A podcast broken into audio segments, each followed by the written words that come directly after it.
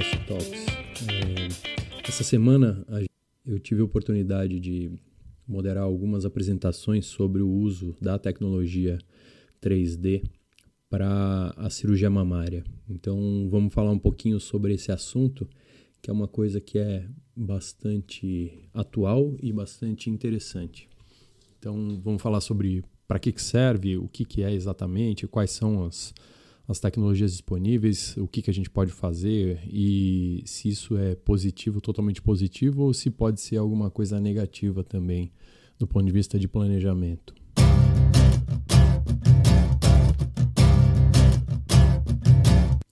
Todo mundo já foi um arquiteto ou agora com coisas de decoração, e cada vez mais a gente tem visto o uso da tecnologia 3D com realidade aumentada, com realidade virtual, planta 3D, simulações. Então acho que isso é uma coisa que tem sido cada vez mais presente na nossa vida, né? E então vamos falar um pouquinho sobre o uso disso em planejamento, em cirurgia mamária. Isso é uma coisa de algo como uns 10 anos atrás, começaram a surgir os primeiros simuladores, né? E a tecnologia historicamente era feita através de fotos. Então você fazia algumas fotos, tirava essas fotos da sua câmera, passava para o computador, colocava num programa, fazia esse upload, mandava isso para um estúdio fora do Brasil, e aí depois de uns 15 minutos mais ou menos você tinha um boneco, um torso com as características da paciente, e aí você podia mostrar para ela algumas coisas como diferenças, assimetrias, etc. E aí ela podia ter uma ideia, como uma projeção no corpo dela do que ia acontecer com essa cirurgia. E a ferramenta mais potente de venda desses simuladores era falar que você aumentava a sua taxa de conversão de cirurgia de mama, né? Então, se uma paciente buscava para fazer um aumento, como ela conseguia ver, ela teria mais uma tendência maior a fazer o fechamento dessa cirurgia, e então a sua taxa de conversão aumentaria, né? Lá para 2009, mais ou menos, eu participei do desenvolvimento de um software suíço, que era uma versão bem, bem rudimentar, e ele é um dos softwares mais vendidos hoje em dia no Brasil e no mundo, talvez, e tem um monte de ferramenta de mastopexia para mostrar cicatriz, como levanta, quando você coloca gordura, se você vai mudar a posição das areolas, etc. Então, isso tudo tem evoluído enormemente. Então, vamos falar um pouco sobre os benefícios, sobre os potenciais prejuízos dessas tecnologias e como elas devem ser usadas e quais a gente tem disponível hoje em dia. E para isso, é importante a gente voltar um pouco e entender como é que a gente faz o cálculo, como é que a gente decide o volume de um implante. A gente tem alguns métodos disponíveis, mas a gente alia um pouco da arte do cirurgião plástico às características físicas da paciente. Mas normalmente o que a gente vai fazer é ver o quanto essa paciente tem de tecido mamário, né? Então a gente pega isso com um paquímetro ou com uma pinça, vê quanto que ela tem de tecido, e a gente desconta isso da base da mama que a gente quer, e a gente vai conseguir definir a largura máxima de um implante que a gente vai colocar na mama, e aí mexendo com a projeção a gente vê o quanto que ela tem de flacidez, de complacência do envelope cutâneo, e a gente vai trabalhando com implantes mais ou menos projetados, e aí a gente vai ter a definição final do volume. Então a gente chega muito próximo do que é o ideal para cada paciente. Esse é o método tradicional, né? Além disso, a gente pode usar moldes, ocos, sizers, a gente pode usar prótese de silicone dentro do sutiã para fazer esse cálculo de volume, né? Mas, de uma maneira geral, as medidas são o método mais fidedigno para a gente definir, baseado na anatomia da paciente, nos tecidos que ela tem disponíveis e no desejo da paciente, aquilo que a gente vai conseguir fazer e trazer de resultado para ela.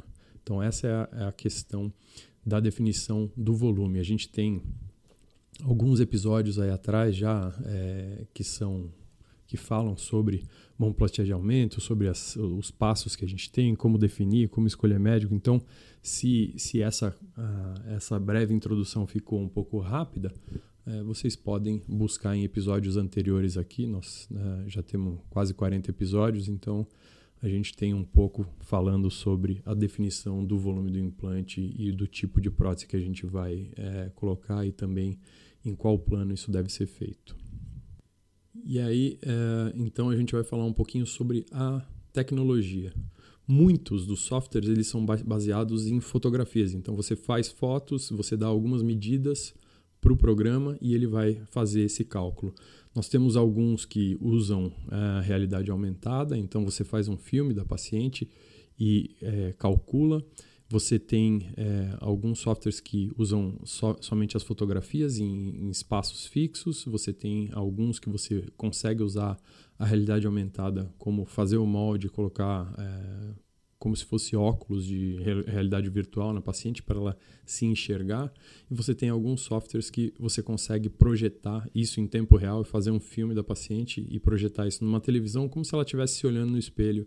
E aí você faz a aplicação disso em tempo real no corpo dela, né? E você tem um efeito realmente da paciente se enxergar, alguns no espelho, outros como se ela olhasse para baixo e visse já o resultado da cirurgia, da aplicação dos implantes no próprio tórax. Então isso tem um impacto e pode ter um potencial muito grande na conversão e na venda por parte do cirurgião plástico, ok?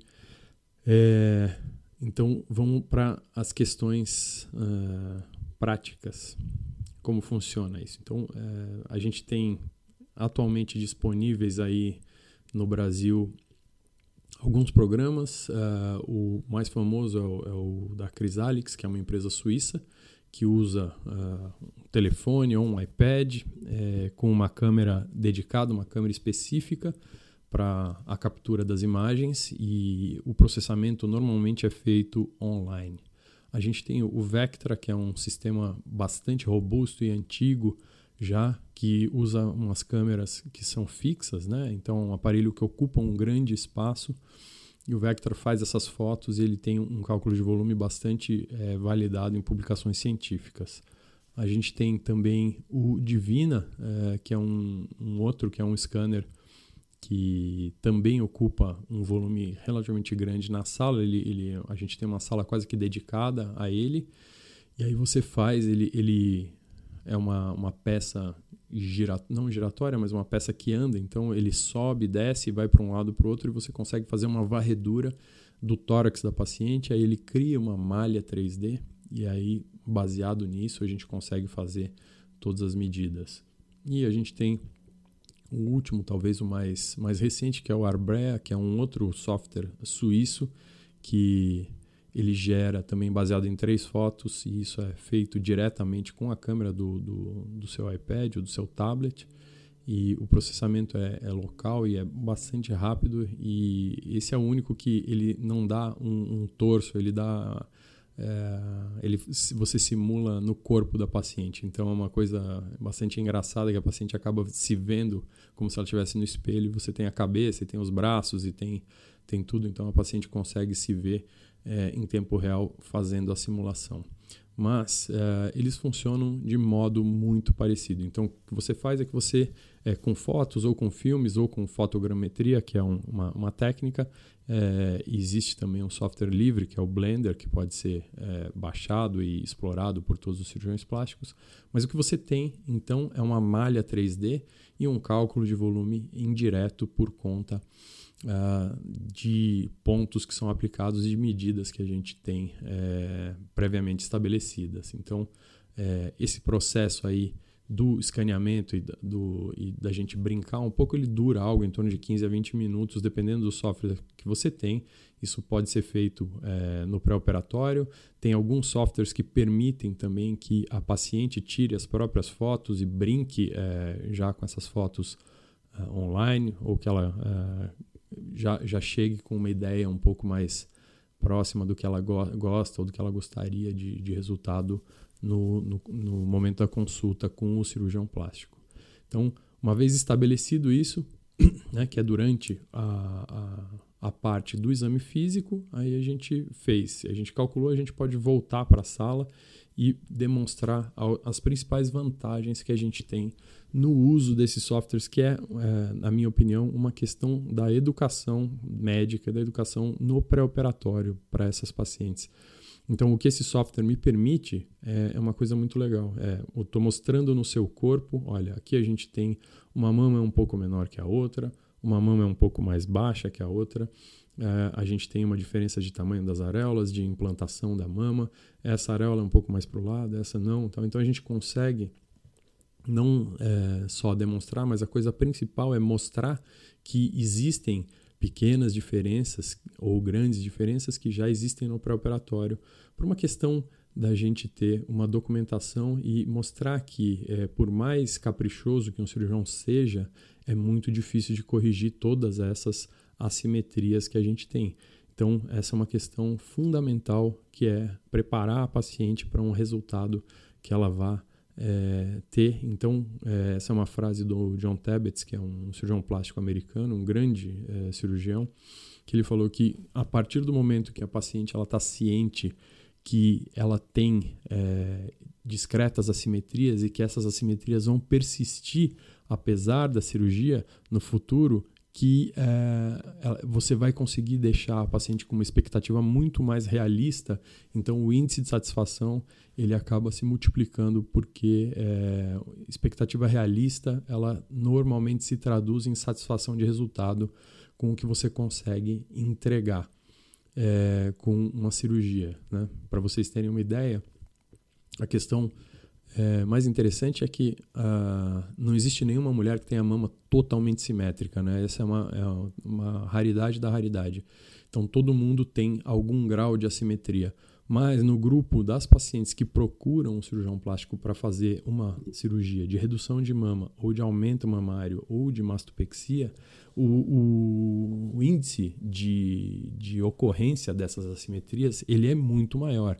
Então, a gente tem aí um viés de seleção causado por quê? Porque a paciente ela já tem uma diferença, ela já tem uma insatisfação com a mama, então a gente tem aí 90%, 95% das pacientes tem pelo menos 3 assimetrias, seja uma assimetria de volume, de posicionamento, de projeção, várias alterações no gradeado costal. Então tudo isso é possível de ser visto no exame físico, em fotos, mas na hora que você tem uma malha 3D, que você tem um modelo da paciente, você consegue mostrar, e isso fica muito claro para a paciente no pré-operatório.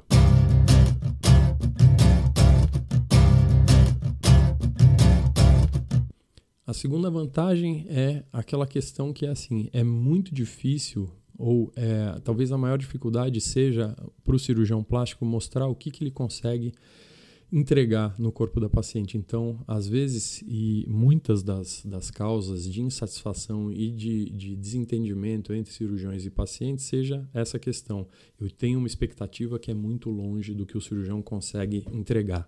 Então, se a gente olhar por esse ponto de vista, é muito legal a gente ter uma ferramenta que me permita falar, olha, eu vou colocar aqui esse implante com esse volume, essa projeção, e a gente vai ter um resultado aproximado aqui na tela.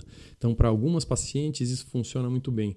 Então, você está já demonstrando para ela mais ou menos aquilo que vai acontecer. É óbvio que a gente tem uma linha muito tênue aqui, é muito delicado isso. Então, se eu falar, olha, eu não posso prometer esse resultado. Isso é uma expectativa de resultado. A simulação não é uma garantia. Então, essa é uma questão, e em todos os softwares a gente tem não é uma letra miúda, mas está escrito na parte de baixo da simulação, fala, isso aqui é só uma simulação, isso não é uma garantia de resultado. Então, isso não deve ser visto como um documento, porque também a gente tem a ocorrência disso para o mal, né? A paciente entender que aquele é o resultado esperado e aí a gente ter problemas no futuro em relação à falta de satisfação porque a gente não entregou exatamente aquilo que a gente tinha feito na simulação. Então, isso é bom para algumas pacientes, mas isso é ruim para outras pacientes. Então, a questão é realmente demonstrar. E a outra questão, se você é uma paciente, é não querer sair com uma foto impressa dessa simulação, porque isso não leva a nada, isso não vai te ajudar em nada. Acho que é uma questão bastante interessante. A outra, eu tinha falado que é possível, em alguns softwares, a própria paciente tirar as fotos e manipular e chegar já com uma ideia disso. Tem alguns cirurgiões que eles se negam a fazer isso. Isso é um lado interessante, né? Por quê? Porque a gente costuma brincar que é assim, a paciente tem toda a condição de definir o volume da prótese que ela vai querer ter no corpo dela, dentro de um limite estabelecido, de um limite razoável estabelecido pelo profissional que atende ela. Então, essa é uma grande questão. É falar assim, eu quero uma prótese de 700. Falam, você pode querer, mas isso não cabe em você. Então, a partir do momento que um software ele abre a possibilidade da paciente fazer as medidas e simular nela mesma, a gente abre também a possibilidade de toda a sorte de resultados que não vão, ou podem tender ao exagero, à bizarrice, e também a gente vai ter mais complicações se a gente quiser seguir isso, né? Porque o papel e o computador, eles aceitam qualquer coisa. Então, eu consigo colocar 1.300 ml na mama de uma paciente, nem sempre isso cabe. Então, essa é uma questão a ser discutida também durante a consulta, certo? E aí, talvez a coisa legal mesmo é a gente mostrar, porque a gente consegue ter réguas e quadricular isso, e a gente consegue desenhar em cima. Então, é muito legal, do ponto de vista de planejamento, você ter uma ferramenta que antes, essas ferramentas vetoriais, elas eram disponíveis somente para arquitetura, né, e para engenharia. Então, eles faziam planta e aí conseguiam fazer modelos 3D para conseguir fazer os leigos entenderem o que estava acontecendo ou o que ia acontecer numa reforma ou numa obra, num projeto, quando ele sai do zero. Então, essa é uma ferramenta que faz com que a gente tenha uma redução da distância entre o que o profissional e o não profissional, eles conseguem, então, falar a mesma língua, entender o que está acontecendo, o que vai acontecer entre um e outro. E vamos, então, para as duas últimas coisas, que é isso do ponto de vista de marketing, etc.